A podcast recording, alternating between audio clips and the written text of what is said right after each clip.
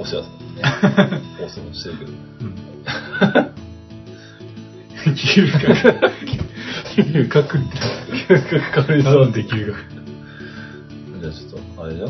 今日はまあ急遽ラジオというか、まあ、本来はあれだよ。まあもうなんか7月8日9日過ぎてやろうぜって話だったんだよ。てかそもそもさ、俺たちは冬になるとさ、結構こうやってラジオの熱もどんどん冷めてくるから、あったかい時期に多めに撮っておこうっていう俺の気持ちがちょっとある。かといってね、うちの俺たちのラジオってさ、うん、ストックできないんだよね。その時その時の話するからさ。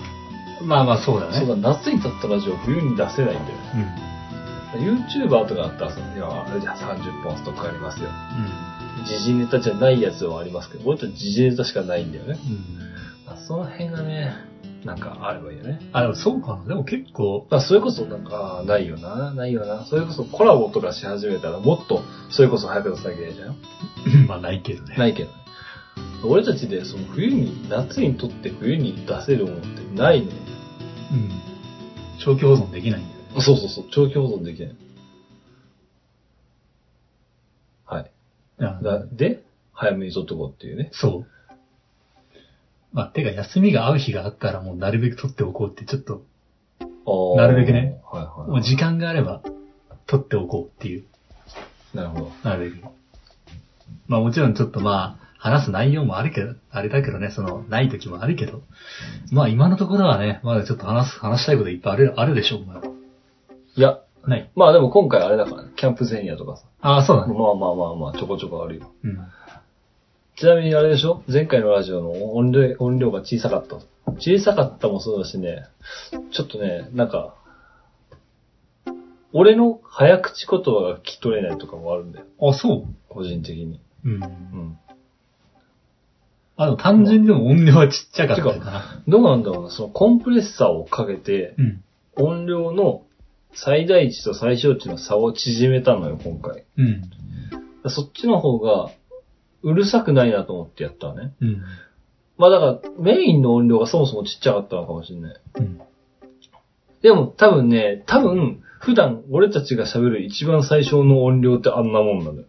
うん。それに近づけただけだから。うん。だから最小の音量を上げた方がいいかなとは思った。うん。まあでもそれもメイン音量で調節できるのかな。まあその辺は、まだおいおい。このスマホのマイクってさ、でも自動的に俺たちの音声をさ、調整してくれて拾ってくれてるらしいよね。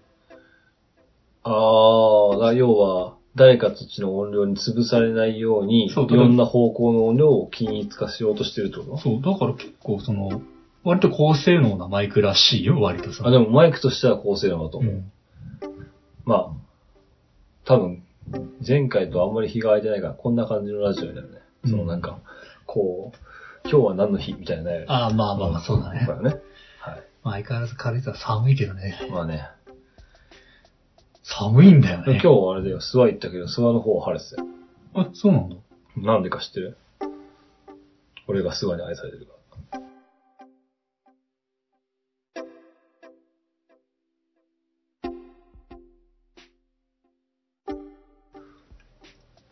ら。はい、じゃあ、行きましょう。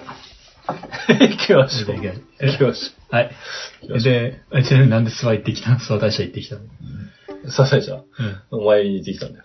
お参りね。うん、まあ、お参りだよ。お参りだよ。ちょっとあんまりね、ここら辺はちょっとそうだね。そう。あんまり。時が来たら。お参りだよな。お参りに行ってきたんです。俺も一回行ったよね、お前と二人でさ、諏訪大社。なんかね、諏訪大社、まあ何個もあるんだよね、あれね。諏訪大社。おー、そうなの？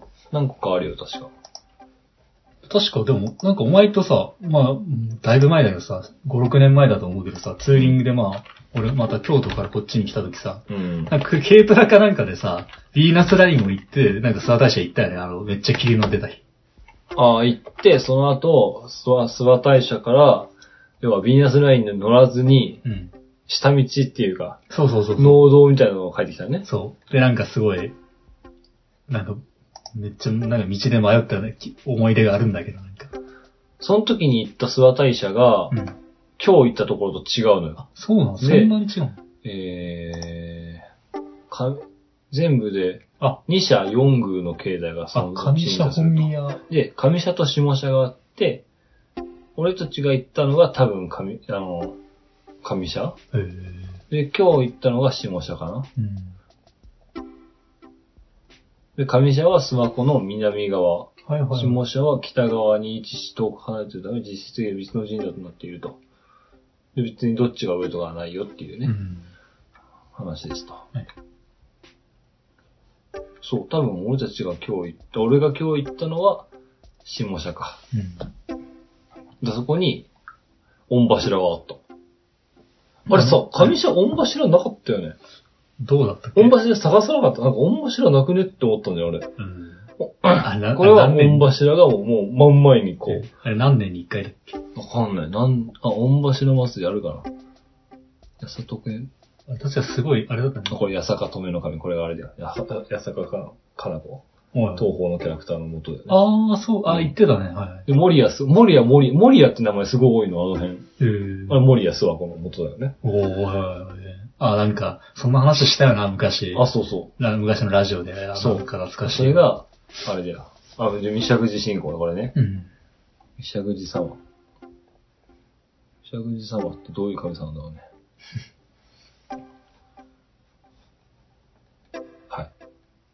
これがまあ、諏訪大社やね。1の御柱、2の御柱、4つあるんだね、これ。御柱がね。まあ、とりあえず諏訪湖に行ってきたと。いや、俺ね、前、なんかさ、キャンプがきっかけみたいに言ってたじゃん。交際とか結婚の。キャンプが、あっち村なんだけど、その後、高墓地高原行ってんの。行ってたな。そう。で、高墓地高原だったら、その前にも言った入山規制、雪による、通行止めの直前に行ったの。はい。あの時期だとキラキラしてめっちゃ綺麗だったでしょ？あ、なんか霜が。富士山見えるぐらい晴れてたでしょ？はい。その後なんかね、白骨温泉も行ったんだよね。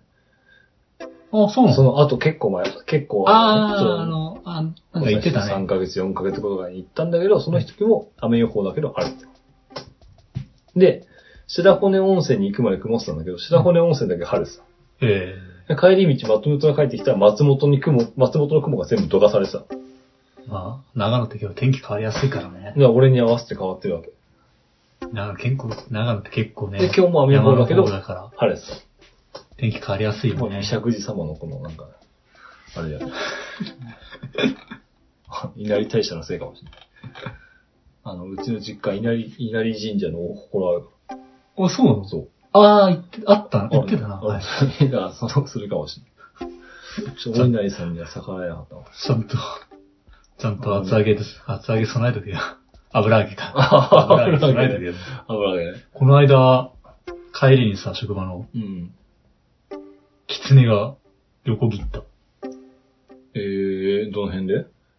ちょうど帰りだから、柵の方かな。はいはい。柵のところで、狐が横切ってさ、白いさ、ヘッドライトにさ、照らされてからさ、一瞬はなんか白い狐だと思ったけどさ、まあそんなことはないよねと思ったけど、ちょっと神秘的だった。ああ、なるほどね。なるほどね。そういうこと今日猿2匹みたいな。2匹どころじゃなんかいっぱいいたらしいけど、とりあえず2匹いた。それはね、白樺湖。白樺湖の近くだったよ。とりあえず引かなくてよかったなと思った。いや、なんか狐引くってなんか相当なんか縁起悪そうじゃん。まあね。めちゃくちゃ演技をコックスでしょ。まあ、生き残す。なんか演技悪そうじゃん。なんか、狐ってなんか、まあ、狸言っちゃあれけど、ただ狸と違って狐って結構その、まあ、神の使いじゃないけど、まあ、その、神聖な生き物感はあるじゃん、まあ。あ、そう。ない。なんか、狸と同じイメージ。そう。人を騙すとか。ああ。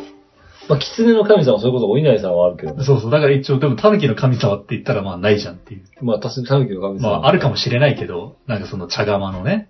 あれは違うけどさ。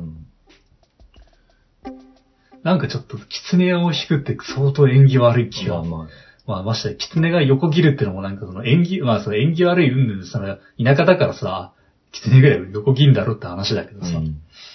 まあでもちょっとびっくりしたね、狐一回見たことない、そういえば。いや、大きかったよ。最初さ、犬かと思ったんだよ、本当に。ああ、本当。犬かと思ったんだけど、なんかもう、あ、狐だってもうすごい。尻尾もさ、犬とは違って大きいし、なんていうか、細長いの、全体的に。おわっと思った。猫でもない、なんだろう。あ、狐だった。びっくりしたよ。恩返しないかな。キツネは嫁入りぐらいしか思い浮かばない。キツネと結婚するかもしれない。うん、今日も雨降ってたけど晴れてた。キツネの嫁入りで。キツネの嫁入りってしかもあれってあんまりよろしくないんでしたね、話的には。え、そうだっけ？そうだよ、あれ。どうよろしくないの？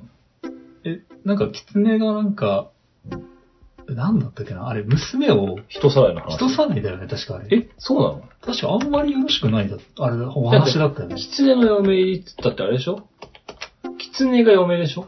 なんだ、ちょっと調べてみ？キツネが嫁入りだよね。え、そうだったっけ？男がキツネに嫁入りするんでしょ？何？キツネの嫁入りは？ああ。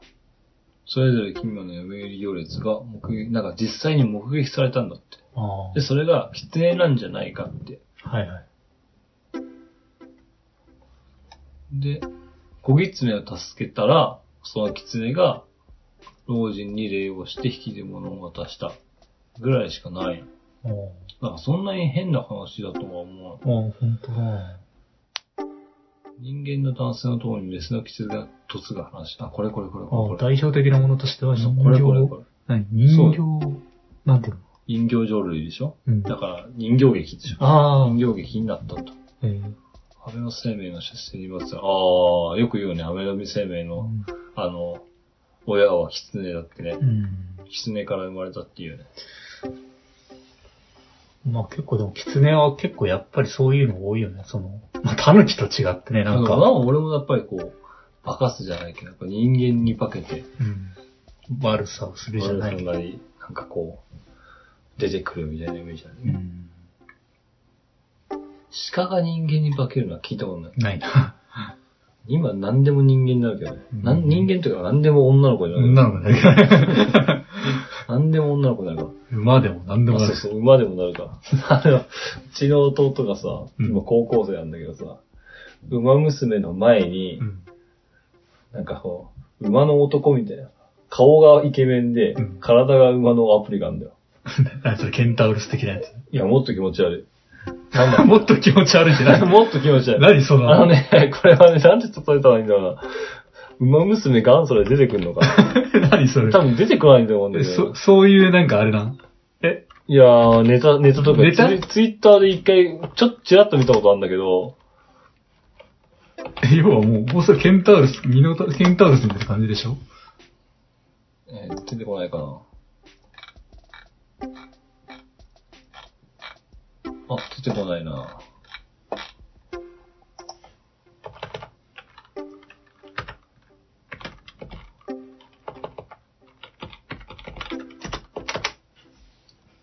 出てこないな。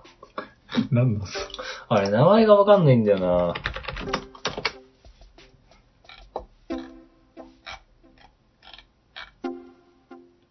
いや、あるんだよ。あるんだよ。顔がイケメンで。馬出てくるかな。馬、顔がイケメン。顔、馬顔イケメン。馬顔につける。馬、顔がイケメ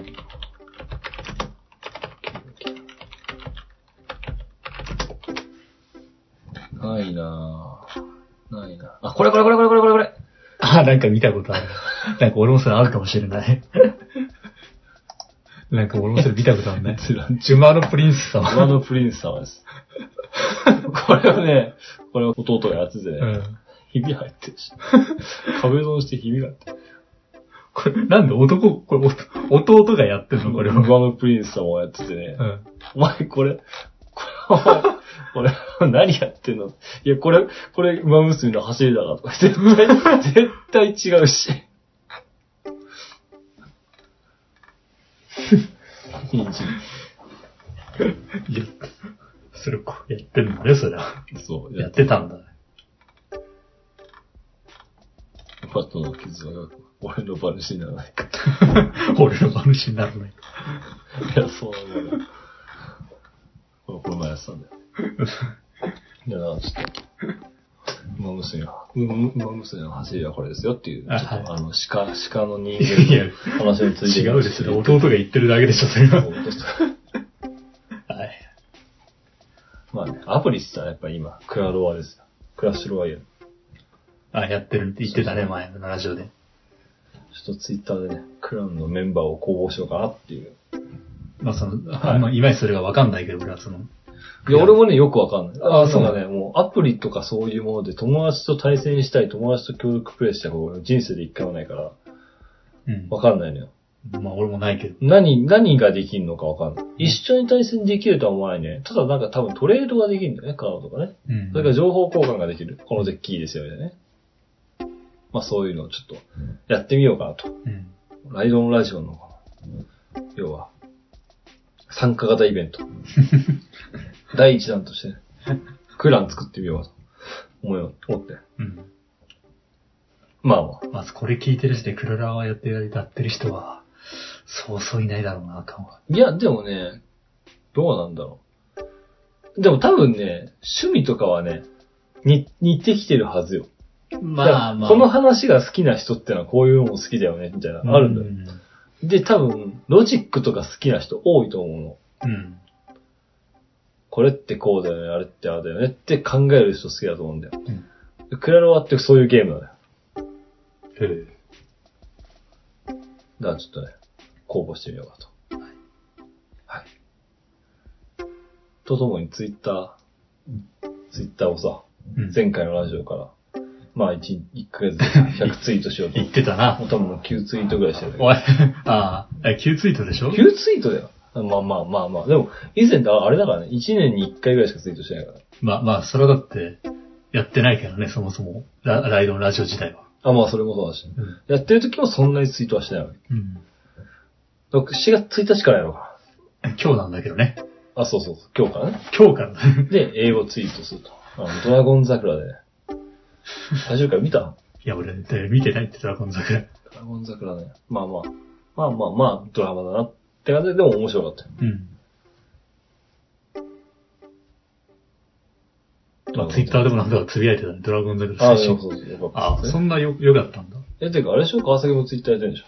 俺もやってるよ。そうなんだよ。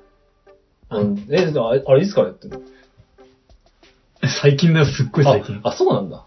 写真専用アカウントみたいなね。でもね、俺写真もね、決してさ、適当な写真じゃないんだよ。結構ね、いい写真を俺が毎回激戦して、ツイートしてんだよ。それで思うんだけどさ、俺スマホで撮った写真ことごとく悪いんだけどさ、あれさ、なんか、まあ当たり前だけどさ、うん、スマホと実際で見たやつって画角が違うからさ、うん、要は風景の切り取り方が違うじゃん、目とスマホじゃん。まあね、うん、だからさ、思ったように切り取れないのよ。あ、いやだから、あれってどうやってさ、工夫してるの？だから俺はいつも結構何枚も同じ風景を、まあ、ちょっと違う場所から何枚も、てかやっぱり、数打ち当たるじゃないけど、結構やっぱ何枚も撮るね。それはなんか、そういう感じなんだ。定義が分かってるとかじゃなくて。あ、ここだって思っても、でも実際綺麗に写真って撮れる、あれ分かんないから、うん、だからもう何枚も10枚くらい撮るの、同じ風景を10枚撮って、で、その中からいいやつを選んで、っていう感じ俺は。なるほど。だ、要は自分の見た、そのままの景色を撮ろうとするんじゃなくて、いろんな方向で撮ってみて、うん、写真でその景色を切り取った時に一番映えるところを探すと。そう。ああ。俺それがね、そう、今までだから、あ、ここ綺麗と思ってパシャって撮ってもそうならないのね。そうだよ。それはそうならない。あれね、マジで。だからもうやっぱり何枚も撮るしかないんだよ。でもそれってさ、一眼レフにしたところでだよね。そうだね。それぞれの画角の違いがあって、それぞれの良さがあるからさ、うん、スマホでめっちゃ綺麗に撮れるところもあれば、うん、それこそスマホピントとか、その近くの花びらとかめっちゃ綺麗に撮るじゃん。うん、桜の花だけ写すとか。うん、拙者めっちゃ得意だなって思った。うん、でもなんかこう、風景の写真とかそういうのになるとこう。俺写真ほとんど風景を。それこそ、富士山のダイナミックさは撮りづらいわけ。うん、やっぱこう、ちっちゃく見えるんだよね。いやでも俺、先週ぐらいにツイートした、海辺の写真なんだけど、うん、まあこれ最近じゃないけど、もう去年ぐらいに撮った写真なんだけど、実家帰った時に、うん、いや結構なかなか自分でも、いや、いい写真が撮れたなと思って。見た？いや、ていうかその有機体 X を俺ちゃんと見てないかもしれない。ツイッターのアカウントね。あ、俺のアカウントね。まあ、よかったらみんな。川崎でも何でもね。有機体 X。有機体 X で調べてもらったらすぐ出てくる。有機体 X で調べた。あ、いや、一応ね、アカウントの説明に、一応ライドンラジオっては書いてはいるよ。あ、そうなの？川崎とは書いてない。まあ、今度じゃあ、書いとくか。ライドンラジオ川崎で。あ、すげえ。ツールとフランス。7月18日のラボ、すげえな。フランスってすごいよね、なんか。なんでいや、なんか、コロナ一番発生したりするんですよ。こういうの平気でやるよね。平気でやるよね、確かに。うん。まあ確かに。その辺フランス人ってすごいよね。うん。まあ、オリンピックスはやろうかどうか迷ってるところに。うん。いや、そう考えたら海外もそうだよ。いや、オリンピックやろうとしてるんだぜ、日本みたいな。ちなみに、猫対青大将みたいな。ツイッターのね。でもこんなさ、これぐらいのラジオ、うん、話すネタがまあ、あるけどまあないぐらいのラジオだったらさ、うん、ほんとツイキャスとか YouTube の生放送でいいかなって思うんだよね。うん、こういう Twitter 見ながらやってるとかさ、うん、酒飲みながら放送的な感じでさ、うん、何これ？何のパーツですか？まあまあ。まあ、ちなみに俺が上げた写真なんだけど。これなかなかいいと思うんだけどね。無限の写真なんだけど。なんか CG 加工したやつ。いや、これ何も加工してない。へー。いいよね。まあ、Twitter の有機体 X で調べたら、海辺の夕日の写真があるんだ。夕日自体は写ってないけど、うんうん、なんていうか、この、海の地平線と、なんかのヨットと、この家族、この4人の家族の写ってるこの黒のコントラストが、あ、すごいいいなって俺の中では。すごいよね。なんか地平線のまっすぐさ。本当に水平線とはよく言ったもん。水平って感じだね。これ個人的に、なんか俺のなんかツイッターのアカウントの説明欄になんかノスタルジックって入れてんだよ。なんか、俺結構そのノスタルジックっていう言葉が好きでさ。はい、ノスタルジックってなんか要は、なんていう意味だったっけな。なんだっけな。まあ、郷愁的というか。いや、なんか、遠い懐かしさを感じさせる得難いもの、失われたものに対して心惹かれ、思いを寄せ、憧れや愛おしさを抱く様を意味する。うん、で、なんかこの感じが好きなのよ、すごく。はい、いや、なんかそのノスタルジック、だから俺は結構その、ノスタルジックをイメージして結構写真をアップしてるのよ、なんかいろいろ。まあ全然関係ないし、なんか写真もあるけどね、もちろん。まあ今風に言うとエモいってやつよね。そうなんかな。エモいなんか。エモいはちなみに何だった？エモーショナルだから。エモーショナル。まあノスタルジックではないんだけど。エモーショナル。あ、でもエモーションって感性とか感覚って意味でしょ？エモーショナル。だから、エモーショナルは。感情か。なんか感情的？情緒的な様を意味する。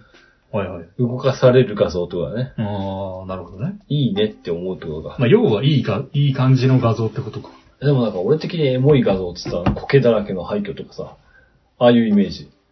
あ、そうなの？うん。なんか、わびさびっていう、なんていうの？あ、そういう感じの。わびさびを感じさせるような画像とかがエモいって、こういう猫画像みたいな可愛いの、というよりは、うん、こう、なんかいいね、深いね、ってな感じさせる画像。あ、じゃあ俺の画像はエモい。そう、だからエモ画像だと思うんだよね。じゃあこれって言うと。ああ、じゃあハッシュタグにエモいって入れとけばいい。ああ、ハッシュタグにそうそう。エモいって自分で入れると、うん、なんかね、ナルシストみたいになっちゃう、ねうん。そうだね。俺もなんかこれ、嫌なんだよ、ちょっと。自分で作った作品に感動するって入れるわけだ。だからちょっとその辺は、まあ、いい写真ではあるんだけど、なんかこれをまあ、なんていうかな。自分からその、いいでしょっていうそのツイートをするのは嫌なんだ。そう。だから僕何もコメントをしてないのよ。このネットの中で探し出してくださいっていう感じ。だからそういう時点ではノスタルジックはありかも。自分でノスタルジックっていうのはいいかもしれない。そうだね。それは自分の感想だから、はい。あなたの感想ですから。それはあなたの感想ですから。そう、あなたの感想ですから。そうです。勝手にしたらいいじゃんってなるからね。それはいいかもしれない。そうだね。っていう意味では、まあ俺はそんな感じで写真とあとイラスト、まあこの間VMAX がなんかすごい、グーバイク見てたらめっちゃ値上がりしてるのよ。ああ、はいはいはい。俺今まで VMAX2 台乗ってるんだけど、2台乗り継いでんだけど、一番最初に買った VMAX が91年式の、それ1万ちょっと1万ちょっと走ってて、50万ぐらいなの大体、はいはい、値段が。うん、まあ安いんだよね。うん、まあもっと安かった、まあ。確かに。ちなみに俺が、買ったジェベル、その時、全部整備を含めて30いくらだよ。うん、そう。28万かな。そんなもんよ。そう考えたらね。で、で、2代目なんだよ。2代目に買った VMAX は、俺、事故、XGR1300、トラックと一緒に事故して、廃車になって、うん、でそれで、保険、その賠償のあれでお金で買ったやつなんだけど、それも、2008年式の多分ファイナルエディションって言った最終型だと思うんだけど、それも確か1万キロちょっとで、60万、納車額で60万だった。はいはい。で、最近見たら、普通に100万とか超えてるファイナルエディションだった。100万とか、90万とか。多分、走行距離が3万キロとか行ってて、80万とかなんだけど、当時というか2、3年前は、もう本当に VMAX って言ったら、5、60万ぐらいで買うものって俺は思ってたの。だから、俺の中では、例えば結構手放したのが、結構俺 VMAX、2代目に買ったやつ結構パッと手放せたじゃん。仕事の関係もあって、ちょっと2台持ってたからね、その時 XR250 と。関係もあって、ちょっと、転職するっていうのもあって、1台にどっちかにしようと思って、VMAX だったら、安いから、最悪次乗りたいって思った時、これ以上値段上がることもないだろうし、はいはい。多分 VMAX はどんどん下がるだろうから、多分、パッと買えるだろうなと思って、手放したんだけど、で、今もう、今ちょっと車を持っててカツカツなんだけど、VMAX だったら、買えんじゃねえかなと思って、グルバイクで見てたら、買えないっていうか、今はちょっと、駐車場とかも置けないから、今は買えないけど、ちょっとそのうち買えんじゃねえと思って調べたら、すんごいね、時期もあるんだよね。あとどうなの？やっぱりさ、コロナでバイク乗る人というかさ、キャンプというか、ソロで何かをするって人増えたのかな？それももちろんあるし、今ね、やっぱり、バイクって結構今、若干ブームらしい。スーパーカブ。スーパーカブってアニメが始まって。いやいや、そういうんじゃなくて、全体的にもう時代的に、今ってバイクってどんどんどんどん今、評価が上がってるというか、趣味として、ブームとして、すごく、来てる時期らしいよ、今は。それは何年からぐらいよ。5年前ぐらいだって結構さ、バイクブームの走りじゃないけどさ、俺たちがライドラジオやったぐらいの時から爆音っていう漫画とかが出始めてるじゃん。それまではキリンとか、要は、俺のお父さんぐらいの世代の、バリバリ伝説とかやったっけ？その第一期バイクブームぐらいの人たちの名残だったじゃん。そう。てか、俺らが免許取った時なんか、多分バイク、もっと値段、ね。そうよ。多分今、あれなんじゃない？ SR とクラブマンもっと高くなってんじゃないの？だって、15万とかで買えたでしょ？クラブマン。要は、車体価格よ。車体価格が15万とかで買えたでしょ。そうね。だ当時、ほんと安かったもんね。もっと安かった。クラウマンとかちなみにいくらなんだろうね。今じゃあ俺が知ってる。グルーバイクでしょ。SR はね、ついでに今すごい値上がりしてるらしい。SR ってどうなんだろう。当時も、でも SR もその高くなかったよね。安かったよ。それこそ、ジェベルとそんな変わんないトントンぐらいで買えたよね。ただ4車種式で車検があるから、ちょっとねっていう話で。はいはい。でも高いね。50万くらいじゃん。52万とかさ。やばくない？やば。そんな高いの？60万とかすんだ。それ探せばさ、30万とかあるけど、でも基本的にでも40万よね。すげえな。5、60万するわ。やっぱ基本、7割、5割、5割から7割ぐらいマシで値上がりしてるね。そうだね。いやー。ジェベルも売れるか。やばい。オフ車に関しては、オフ車に関して、でもオフロードもね、WR とかあれ高いよ、めちゃくちゃ。WR は高い。WR は昔から高い。なんか高いね。今もっと高いから。今100万とか超えるから。マジでそんな高いの WR？ WR めっちゃ高いよ。今100万。WR は高いバイクだと思ってるもん、俺。だってあれだって元から高性能やもんね。すごいね。いや、わかんない。WR の性能って、WR ってどうなの？だってあれ確か7リッターでしょ？何が？タンク。いや、タンクの大きさが性能じゃないよ。だってツーリングいけないじゃん。いや、そもそもあれはツーリングじゃなくてあれレーサーなの。あれは WR っていうレーサーを、でも公道でも、レーサーみたい、レーサーの車両が公道でもレーサーみたいに例えばその、何キロ、何万キロちょっと走っただけで、エンジンオーバーホールしないといけないような、そんなこともしなくていいように、チューニングされた行動できっちり走れるし、ツーリングもできる。で、なんならちょっとカスタムしたら普通にバリバリにレースも出れますよっていうのが WR なの。はいはいはい。だから高いのよ。なるほどね。うん、はい。だ、俺欲しいな今。欲しいんだよ。今欲しいバイク何？一番。ね、だから俺ずっとスピードついてました。そうなんだよ。だから俺多分ね、そんなにね、ないのよ。うん。コロコロ変わんないのよ。うん。人と一緒で。限られた人間とずっと付き合っていくタイプ。ああ。スピードツインね。俺はずっとスピードツイン欲しい。それ以外のバイクは、いや、あるんだと思うよ、そもそも。まあ、知らないだけってのもあるけどさ。もっと安くていいバイク、あるのかもしれないけど。なんかやっぱり、たまに SS 見てさ、ああ、いいなって思うこともあるよ、それはね。うん、サービスエリアとか、うん、道の駅とかに SS 止まってて、うん、ああ、いいねって思うよ。それこそ長浜町とか、いい感じの直線のところどころあるしね。うんそうだな。それでもなんかね、まあ、スピードツインにこと足りるというか、まあ、こと足りるというかもう、それ以上のものを持ってるのよ。てか、俺からしたら。なんかそのお前、スピードツインに結構思い入れがあるけど、なんかその、あるのなんかその。どっかでなんか。俺はまずトライアンフっていうメーカーが好きなのよ。うん。もうなんか、トライアンフっていうメーカーが好きなの。うん。なんだっけな。トライアンフの一番最初のバイクなんだっけ？一番最初じゃないかもしれない。ブラックシューペリア。それはあれがキドの旅で、ブラックシューペリアの旅。あれはトライアンフだろ、ブラックシューペリアっていうそのメーカーじゃない。あ、そうだ、ちょっとこの辺ちょっと、ごっちゃになってるかもしれない。なんかトライアンフの、初めて出したバイクはスピードツインじゃなかった。スピードツインっていう名前で出したんじゃなかったっけど。あ、そうなの？そう。で、それを現代に蘇らしたのがあれ。あ、オートアメーカーね。あ、そうかそう。ブラックシューペリアがメーカーか。そう。これが機能の旅のバイクで、これがクラシック、いわゆるこういうクラシックタイプのバイクが好きだと。うん、で、トライアンフってクラシックバイクってイメージ俺の中で勝手にあるんだよ。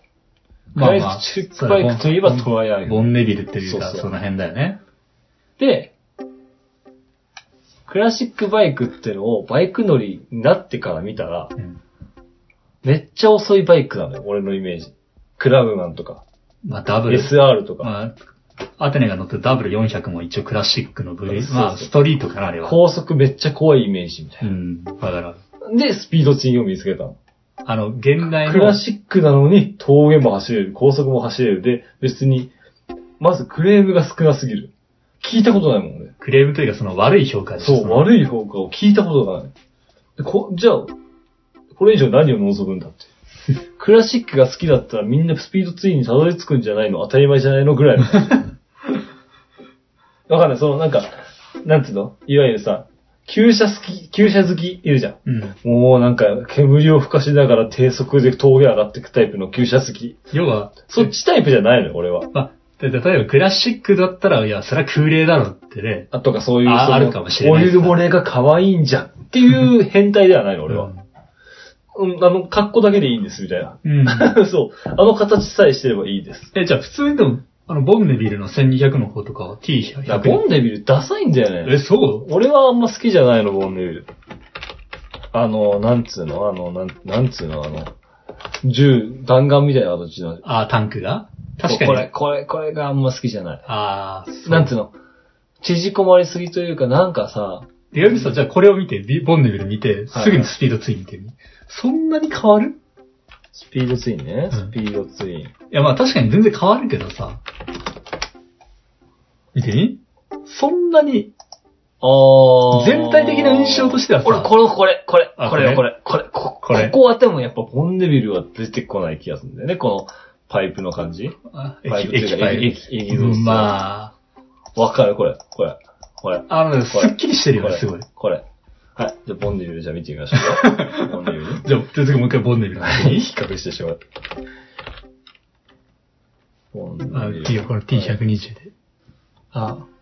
全然違う。誰だよ、ボンネ。ボンネって。いや、いいよ、その下で。ああ。ああ。いいじゃん、出てこないな。もう本人で多分人生で2、3回しか検索したことないからな、俺。はい、どうぞ。はい、どうぞ。あんまり、やっぱこう。まあ全然違うけど。違うよね。でも、そのベースは一緒だよね。ベースというか、まあだってエンジンがまあほぼほぼ1200で一緒だし、うん、まあそれはメーカーも一緒ってのは、ベースは、まあ本当にクラシックと、あ、これはかっこいいね。それちょっとフェンダーとか若干違うんじゃないじゃん。あ、シードも違うしね。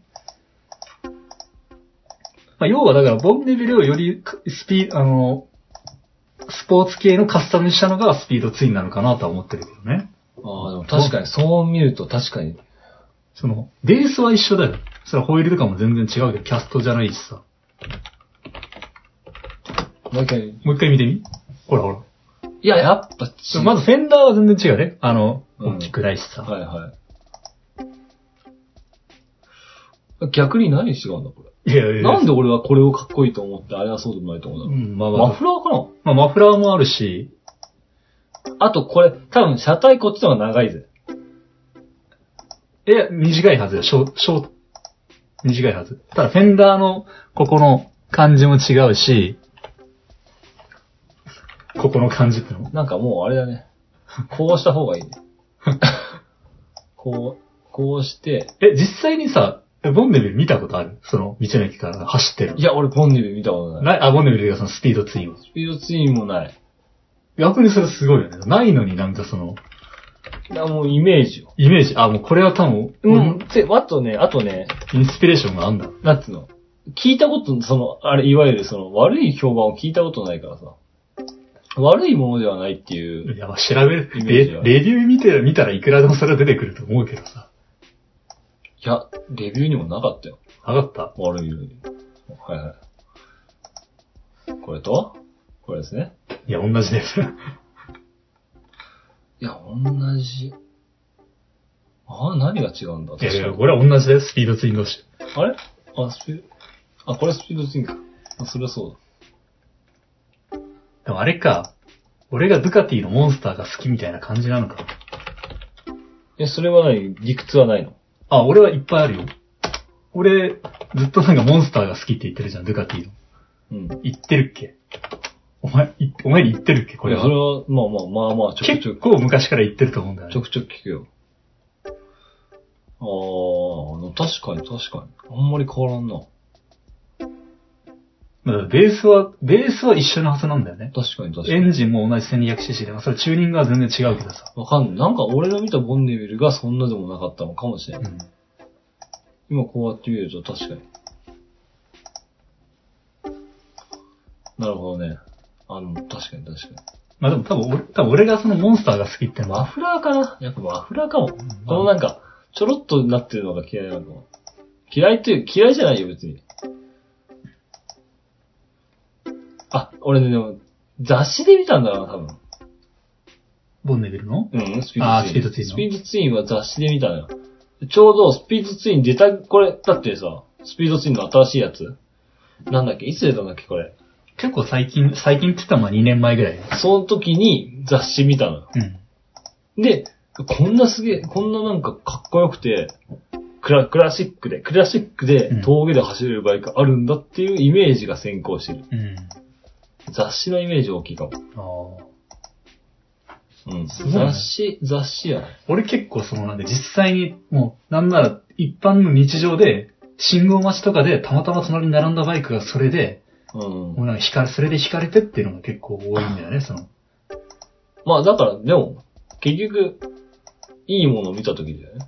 で、俺がモンスターが好きなのは、うん。なんかいろいろ理由があるんだけど、これ話したっけ？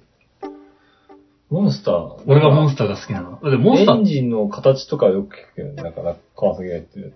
だって、俺がさ、初めて、そのモンスターがいいなって思ったのは、その前からモンスター知ってたドゥカティのモンスターってのは、俺が一番最初免許取り立てで知ってたのは、うん、なんか VTR、ホンダの VTR250 ってのがあって、うん、それにそっくりな外車のドゥカティっていうイタリアのバイクメーカーがあるなっていうぐらい。はいはい。そっくりなバイク、それがモンスターだっていうのを知ってて、うん、それ以外全然興味引かなかったのよ。だって見た目がだって、VTR250 じゃんって、うん。せっかく外車買うのに VTR250 の見た目じゃ、なんかね、ダサいじゃんっていうぐらいにしか思ってなかったの。はいはいで、お前と初めて一緒に長野に行って、バイクでね、はい、ジェベルと俺が XJR400R 乗ってた頃、うん、で、ビーナスラインに行った時、うん、お前覚えてるかは知らないけど、で、ビーナスラインで二人で走った時に、まずビーナスラインの凄さ初めて行った時、ああすげえってのもあったよ、うん。で、その時に、2回ぐらいね、モンスターがすれ違ったの。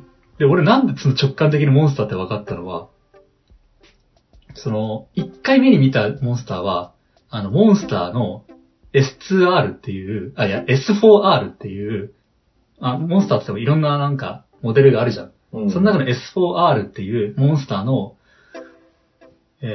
何年式か分かんないけど、S4R テスタソレッタってやつだったっけな、ちょっと名前が思い出せないんだけど、ちょっとお前モンスター好きなんじゃねえかよってなるけど、俺が当時見たやつが、ビーナスラインですれ違った見たやつは、ちょっと待ってね。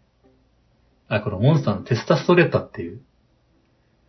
これなのまさにこの白いビキニカウルっていうかこのメーターバイザーで、で、この赤いライン、ストライプのラインが入ったやつなんだよ。うんで、なんとなくこれをすれ違った瞬間は、モンスターのどのなんか、何々ってのは分かんなかったけど、はいはい、なんかね、すっごいこれすれ違った時に、コーナーでものすごい倒して、うん、なんていうかな、とりあえず乗ってるライダーもかっこよかったのが、はいはい、すれ違う瞬間ってさ、言って多分2、3秒だと思うんだよ。2、3秒もないかも。3秒もないよ。2、3秒もないよ。1秒もないんだけど、その瞬間にさ、コーナーをさ、すごい倒しながらさ、うん、走っていくこのモンスターとライダーがさ、うん、すごい鮮明に覚えてて、で、その時の通り過ぎた時のさ、多分マフラーカスタムしてたか、マフラーも変えてたかは知んないけどさ、うん、なかなかの破裂音がさ、どことこ音というかさ、うん、それも含めてさ、すごいなんか、かっこいいなっての、なんか、印象に残ってて、はいはいで、なんか、そのまま、で、調べたら、モンスターのこれだと思って、この白い、モンスターのこの、テストスレッドの S4R ってやつだって、この赤いラインがあったしっていうのが。うん、いや、なんかそれで結構ね、まず第一印象がこの印象なのよ。なんか、で、なんとなく、俺いつか将来、このモンスターに乗って、いや、あんながっつり寝かして、攻めないけど、うん、走ってるイメージが湧いちゃったのよ、なんか。印象できたの。多分お前もそうだと思うよ。俺もいつかスピードツインに乗って、なんか走ってるっていう自分を思い浮かべたと思うよ、その雑誌を見たとき。それはあるよ。それはある。うん、ちょっと聞いてて思ったのが、なんかさ、俺いろんな入りが全部そうなんだけどね、うん、何かに影響されてものを始めるってなかなかなくて、はい、自分の中で生まれた何かによって始めることが多い。うん。もう職業もそうだし。うんバイクも、なんか、バイクはもともとかっこいいなって漠然と思ってたけどね。うん、乗ってる自分、なんだろ、体験してみたいみたいな、うん。体験してみたいってのがあったけどさ、うん、それも、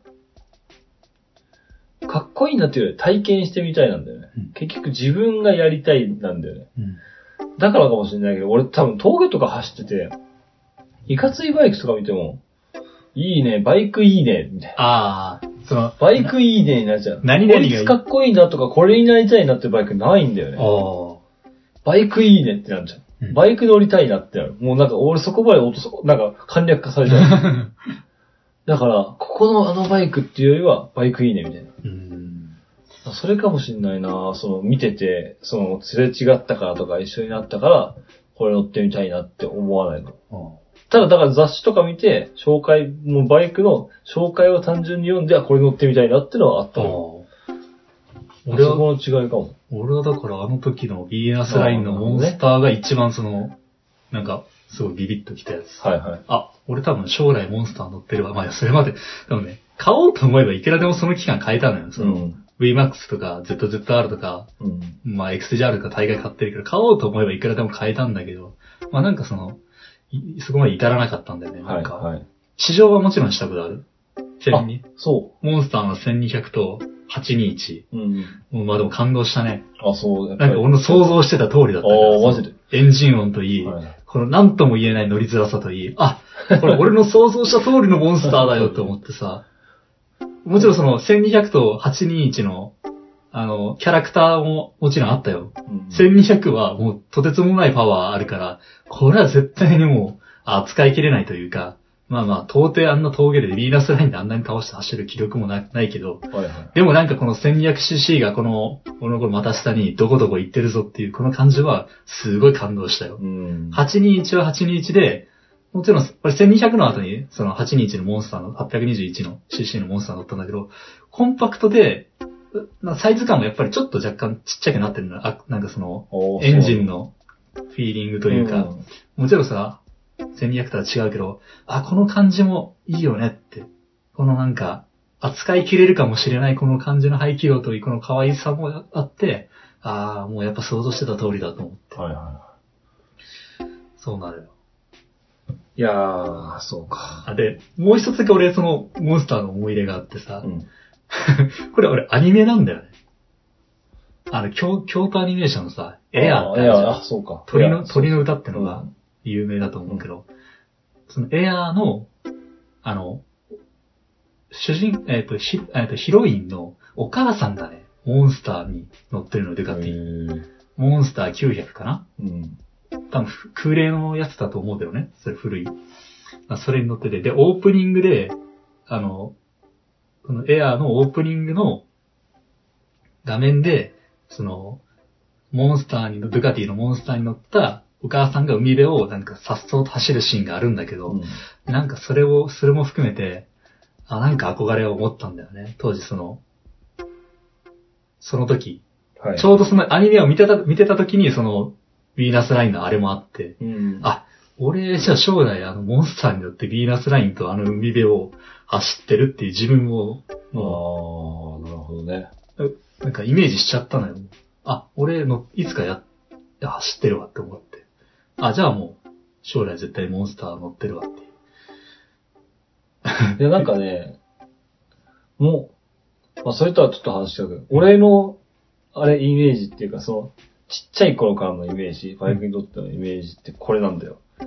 クラシックバイクなのよ。言ってたな。SR、お前のなんか SR だったっけお前のその。あ、そうだね。うちのお母さん SR 乗ってたし、俺にとってバイクってのはこれなの。そうだよね。俺にとってのバイクこれしかなくて、それ以外は異形のものなの。カウルがついて、まあなんかカウル。奇形なの。もう奇形なの、俺からしたら。これが、だから、人間からしたら足が3本ついてるとか、目が3つあるっていうイメージなの、俺からしたら。SS も、アメリカンも。うん、で、まあ、次に許せるのはオフロードバイクだね。なんでだよ。オフロードバイクはギリギリバイクなの。オフロードなんかあれもっと異常やな。なんでそんな、なんでそのタイヤはもうなんか、育ての親だから。俺の育ての親だから。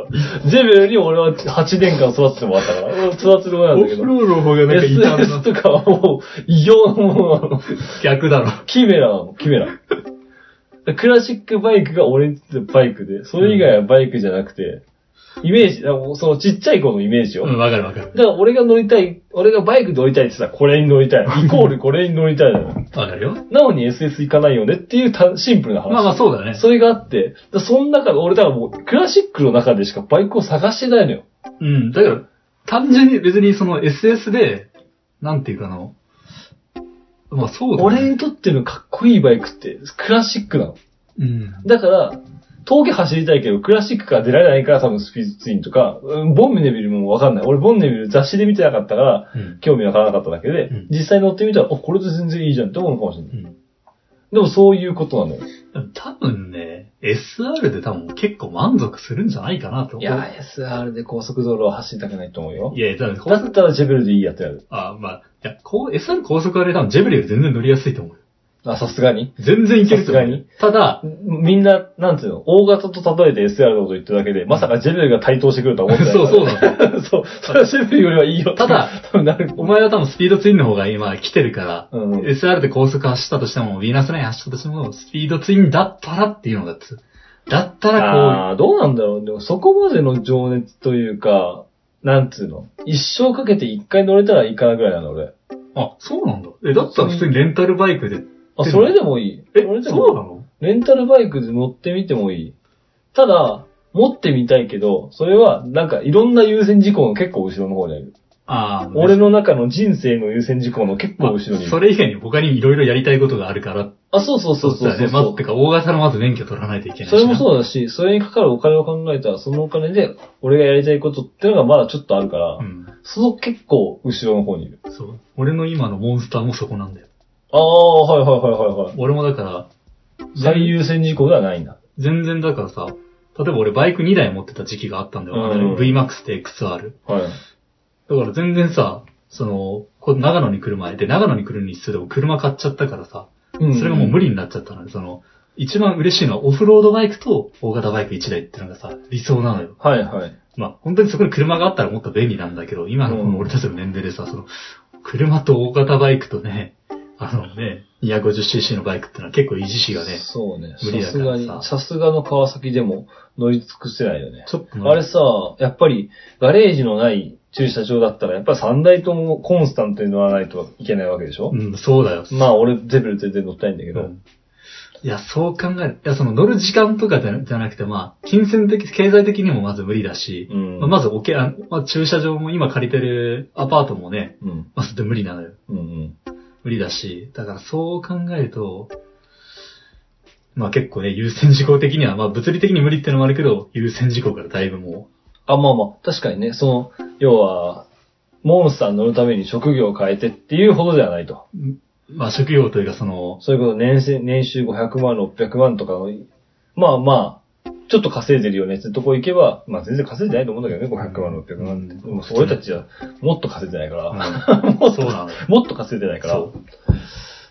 時間もそんなないしね。まあある方なのかもしれないけど、うんうん、ない方だとは思ってる。あ、そうだね。うん。って考えるとな、思ったとしても今は、多分、嬉しくないというかその、多分、苦しまみれに乗ったモンスターだから、前も言ったよね、そうね。乗るタイミングとかってあるよねっていう。オークションでさ、出てる。なんでこのバイク1週間しか乗ってないんだろうってあるけど、バイクが悪いっていうより持ち主に乗るタイミングもあるよね。そうだね、そのなんか1000キロぐらいでさ、新車をなんか、手放しちゃう人とか。やっぱ違ったかなって思っちゃうってことだね。うん、それはバイクが悪いんじゃなくて、その乗った持ち主のタイミングの問題だもんね。うん、そうまあね、それはあるかもね。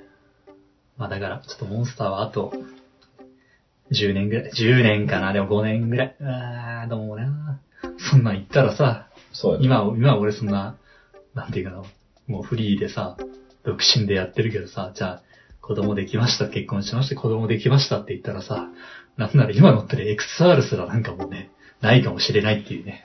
あいや、それはないと思うけど、うん、大型バイクな、ってなるんだよね。車ですらね、結構。まあね。うん。いや、車って考えたらでも正直でも大型バイクなんかね。うん。車で考えたら結構維持費はだいぶ安い方だと思うけどね。まあでも外車になると違うのかな。そうね。久々になんかちょっとバイクに関してちょっと。まあ確かに。まあちょっとライドンラジオじゃないけどちょっとね、話しちゃったけど。はい。いや、それでさ、うん、まあ来週、アテネたちが来るわけよ。うん、アテネたちっていうか、要は、アテネと、アテネの昔の同級生が最近バイク取ったから、アテネとちょくちょく行ってるらしいね。福井とかね、うん。京都市内とか走ったりして、それが長野に来ると。8日目なんだよね。俺たちの面識でもない。なんもないんだけど、ね。面識もなんもないよ。新メンバー紹介するから、みたいなさ。ちょくちょく、まあ、LINE で話したりするんだけど、こう、砂利道に止めるのが不安だとかね。アテネが言ってるよ、それは。アテネの友達じゃなくてね。それはね、でもね、俺も、アテネなんだっけ、ミッドナイトスターやったっけ、アテネが。あ、いや、アテネじゃなくて、アテネの友達を。あ、友達が言ってる。友達が言ってんじゃなくて、アテネが、その友達はバイク乗り立てだから、ああ、そういうの気使ってあげろよ、みたいな。雨とかそういうのはあんまりなのよね、とか言って。ああ、だからそもそもまず、バイク乗ってそんなに、ロングツーリング自体が初めてだから。初めてだね。その県外、福井とかさ、京都から福井とかレベルはあるけど、それ以降はないんだよね。なおかつあれでしょ、それかその、キャンプも初めてでしょ、多分。その友達は。キャンプはあったのかなあったかもしれない。あ、そうなんだ。それは笠木キャンプ場、アテネのホームキャンプ場。で、あ、キャンプはしたのかもしれない。いや、してないのかもしれない。だからそれで心配してあげてるんでしょ。そう。ただ、俺からしたら、オフロードしか乗ったことない俺からしたら、どうってことないっていうか、なんなら免許1週間で地獄のようなツーリングしたからなって思ってるわけ。下道、京都から長野ツーリング。社会経験も少ないうちにやったから、ね、研修もないまま営業にもう、まあ、行ってこいよみたいな。ああ、そうよ。頼りない先輩連れてね。うん、頼りない先輩連れてね。営業ね。うん。で、初めてなのに、君がしっかりしてくれなきゃって言われる。いや、お前がしっかりしろ。お前がしっかりしろ。で、最終的に俺が、最後に、こけて、なんかね、なんとも言えない、ノスタルジックな空気。ちょっと休憩しようか。ちょっと休憩しようか。何が休憩しようかね。俺は急にかなわないんだよね。いやー、若かったな。何年前かな、あれ。だ、もう8年前、9年前。9年前だよ。10年近く前。もうそろそろ10年。概30年よ。もう10年ぐらいの話になるよね。でもあれは本当に、まあ初めての2人でのツーリングがあれってのはなかなか濃かったな。何がすごいって、その友達、GSX の新車なんだよね。250でしょ、GSX。まあ、そうだけど、新車でいきなり買うかって。まあでも、年齢だからそうかもね。いや、てか、俺たちも28、29になって、バイク乗り始めたら新車で買うかもね。うん。中古っていう年じゃないしなってなるのかもしれない。てかまあ、そもそも職業的に、あれでしょ、俺たちはまだ違うんでしょ。あ、まあ、わかんない。違うんだ、じゃない？うん。もう全然違うよ。職種は全然違うよ。うん、何かは知らないけど。だって俺たちも同じ年齢でも職種違うだけで、それは年収も全然違うだろうしさ。うん。まあまあ、そう考えるとね、250cc の新車なんか、多分 GSX の250とか、そんな70万とか、そんな100万以下でしょ、多分。そうだね。そんなこと言ったら別に。安いローンだよね。安いローンだよね。やっぱり 250cc だから車検もないしさ。うん。うん、まあそれで来ると、うん、7月8日来たら7月8日キャンプしに来て、まあ雨だって感じなんだけどさ、俺もレインウェアぐらいは用意しとこうかなっていうさ、うん、思ったのと、なんかちょっと俺が思ってんのはさ、やっぱり俺スワに愛されてるじゃん、スワに愛されてる晴れんじゃねえかなって思う。ビーナスラインだけ、今日ビーナスラインのキーだったけど、俺はなんで今日ビーナスラインがキーだったかっていうと、俺たちの目的がビーナスラインじゃなかったから。いや、そうだ。わかる。っていうことは目的地がビーナスラインの日って晴れんじゃねって勝手に思ってて、雨の中、深夜、高速乗ってきますと、もう絶望の中来ますと、で、晴れたビーナスライン。多分この演出を考えてるんだと思う、今。制作陣。大賀島制作委員会が、そのシナリオを組み立ててる。長野ってさ、結構天気の、あれ激しいからさ。だから大賀島制作委員会はそこも含めて、ちょっとシナリオを組んでるところで。はい。だってさ、2週間後の天気雨だよ。まあどうなるか全然わかんないよ。いやでも本当気をつけてほしいのはさ、結構最近災害級の雨とか割と多いからさ、結構そこは本当に気をつけとかないと、その友達とかもね、あんまりさ、正直あんまり雨の日って本当に走らない方がいいんだよね。まあ、それは本当にね、もうなんか、もう絶対もう、ここ災害級の雨来ますよっていうんだったらちょっとさ、まあ、延期ではないけど、まあちょっとはね、まあ、ジムニーで行くとかね。まあ、そう。ジムニーで行くって言っても、ちょっとジムニーはジムニーで、俺もうその日はないからさ、最悪。バイクしかないんだよね。まあ、今思うと。まあ、要は事故るなよって言いたいんだよ。本当に雨の日はね。っていうか、本当雨の日はバイクで走るものじゃないんだよ、本当に。まあ、最悪実家にあるタフトになる。まあ、俺がもう休みが合えばね、車でね、出してあげたいんだけどね、レガシーで。レガシー。確かにレガシーのビーナスライン、ドライブは絶対面白い。絶対楽しいと思う。多分なんか、中野がいろいろ高めた後で発見すると思うけど。お前ここ、なんかした。なんかしたと思う。あれこの傷なんかしたと思う。この傷あれそこダメなんだ。なんかしたと思う。車の中ではダメだって。お前飲み物しか飲んじゃダメだって。なんかしたと思う。ってくるかもしれないけどね。俺まださ、レガシー買ってさ、やっとお前を助手席にこの間先々週ぐらい乗っけた時ぐらいも、やっとなんだよ、なんか。いや、それはだって、川崎をツイッターで集めないとそういう人。軽井沢一緒にレガシーで走りませんか？なんかね、最近ね、うん、まあそのバイクも欲しい欲もあるんだけどさ、うん、こう車買っちゃうとさ、まあ元からその俺、高校生の時から車好きってのもあったからさ、はいはい、イニシャル D がすごい好きだってさ、うん、なんだろう、ちょっとね、車もなんかね、あれがいいな、これがいいなってなり始めてんのよ、今。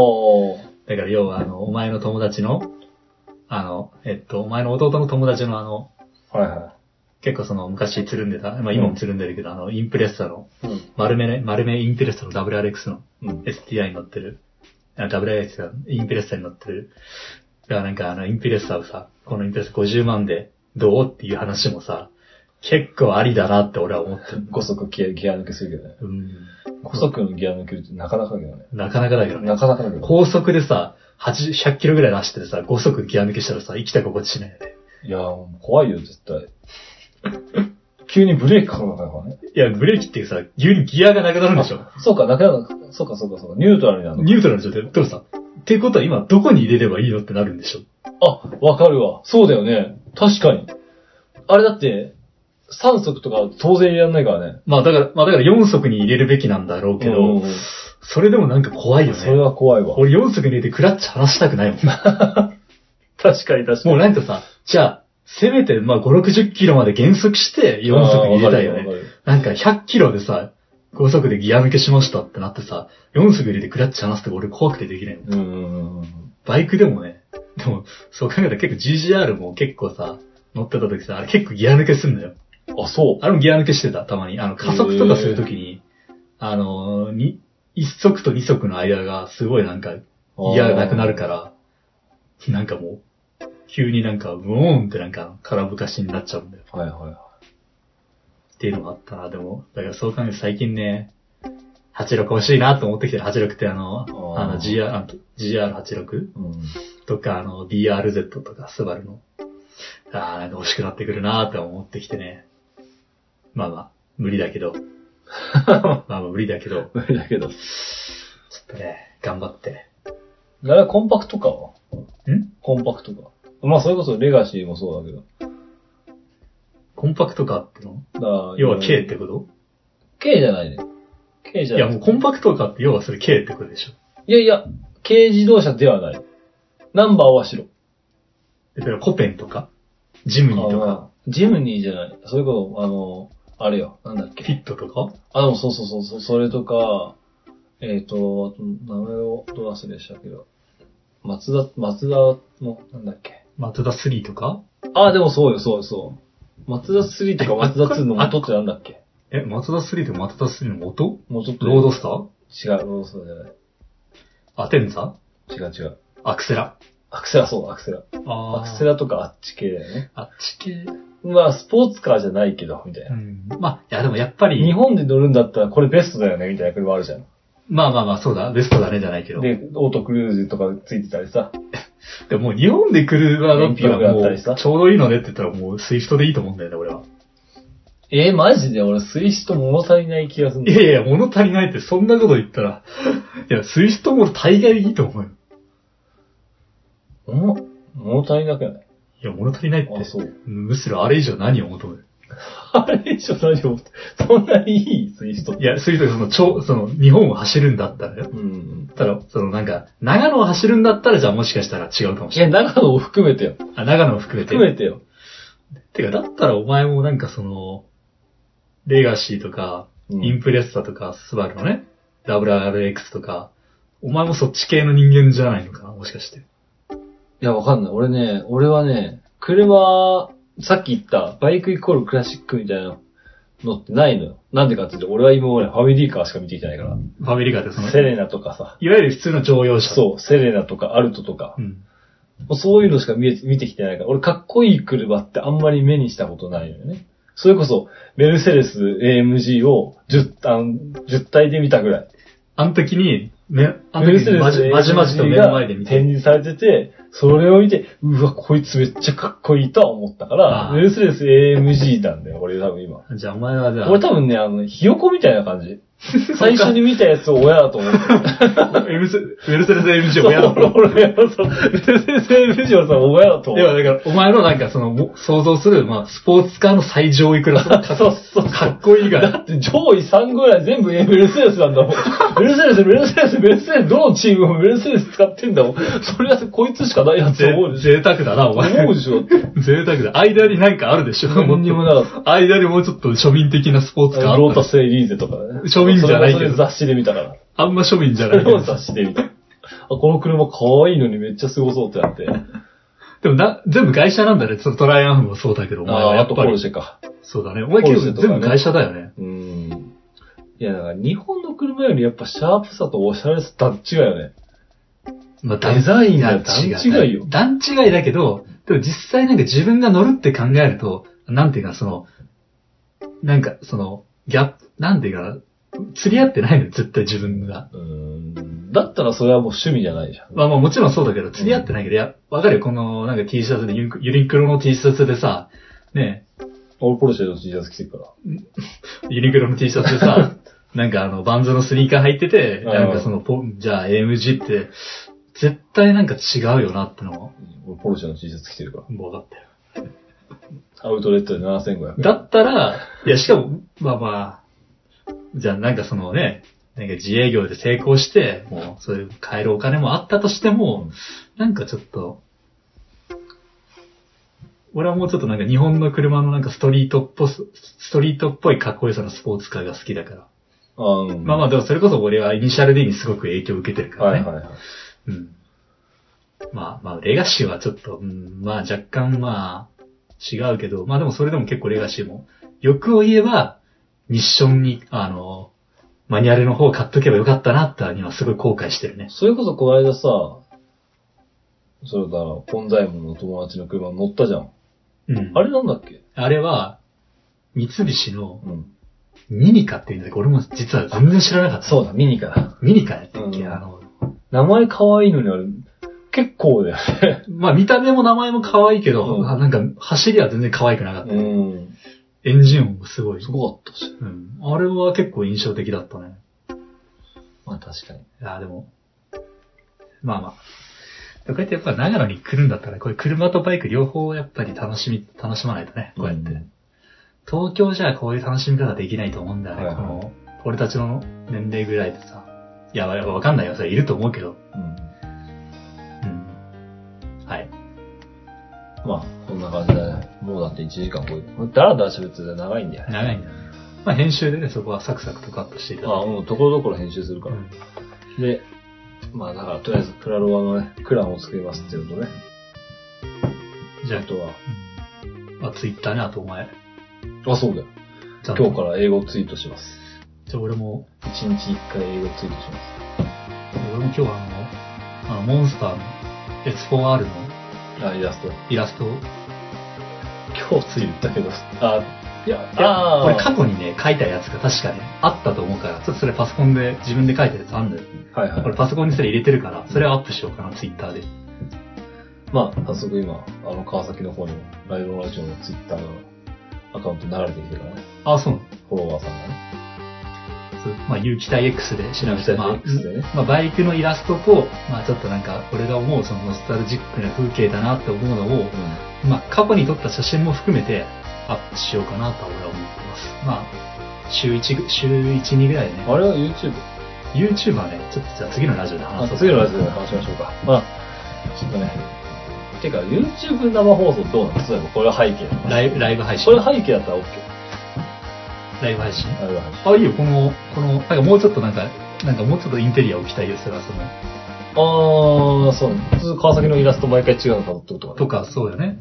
インテリアを置いたりしてて、まあなんか紹介したい、その日の喋るもののなんか紹介したいものを置いたりして。あと今日飲んでるコーヒー映画とかね。うん、はい、いいね。はい、じゃあ今日飲むコーヒーは大悟とかさ、ひろゆきみたいな。そう。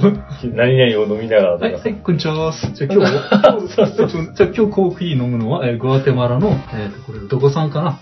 あ、いいや。グアテマラさんだろ、グアテマラ。グアテマラさんだろ。グアテマラさん。グアテマラだったらグアテマラさんなんだよ。グアテマラのコーヒーはグアテマラにしかないんだよ。なんてとこしたりさんからじゃねえんだよ。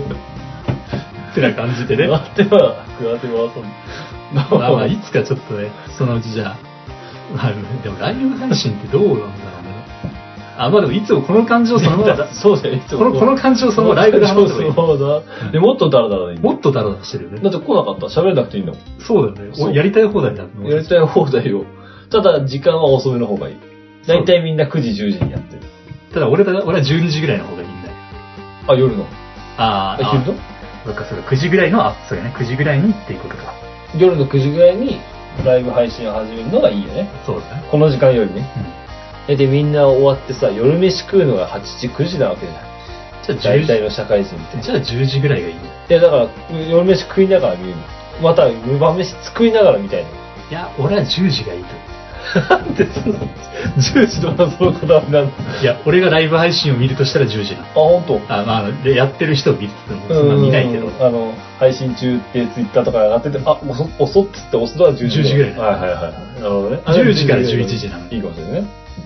うん、まあなんかだっていろいろなんだかんだでなんかね、お風呂とか入ってちょっと晩飯食べて洗い物とか終わって、うん、へーって落ち着くのってさ、なんとなくまあ俺たちのまあ職業柄終わる時間帯もあるけど、大体それ10時じゃん。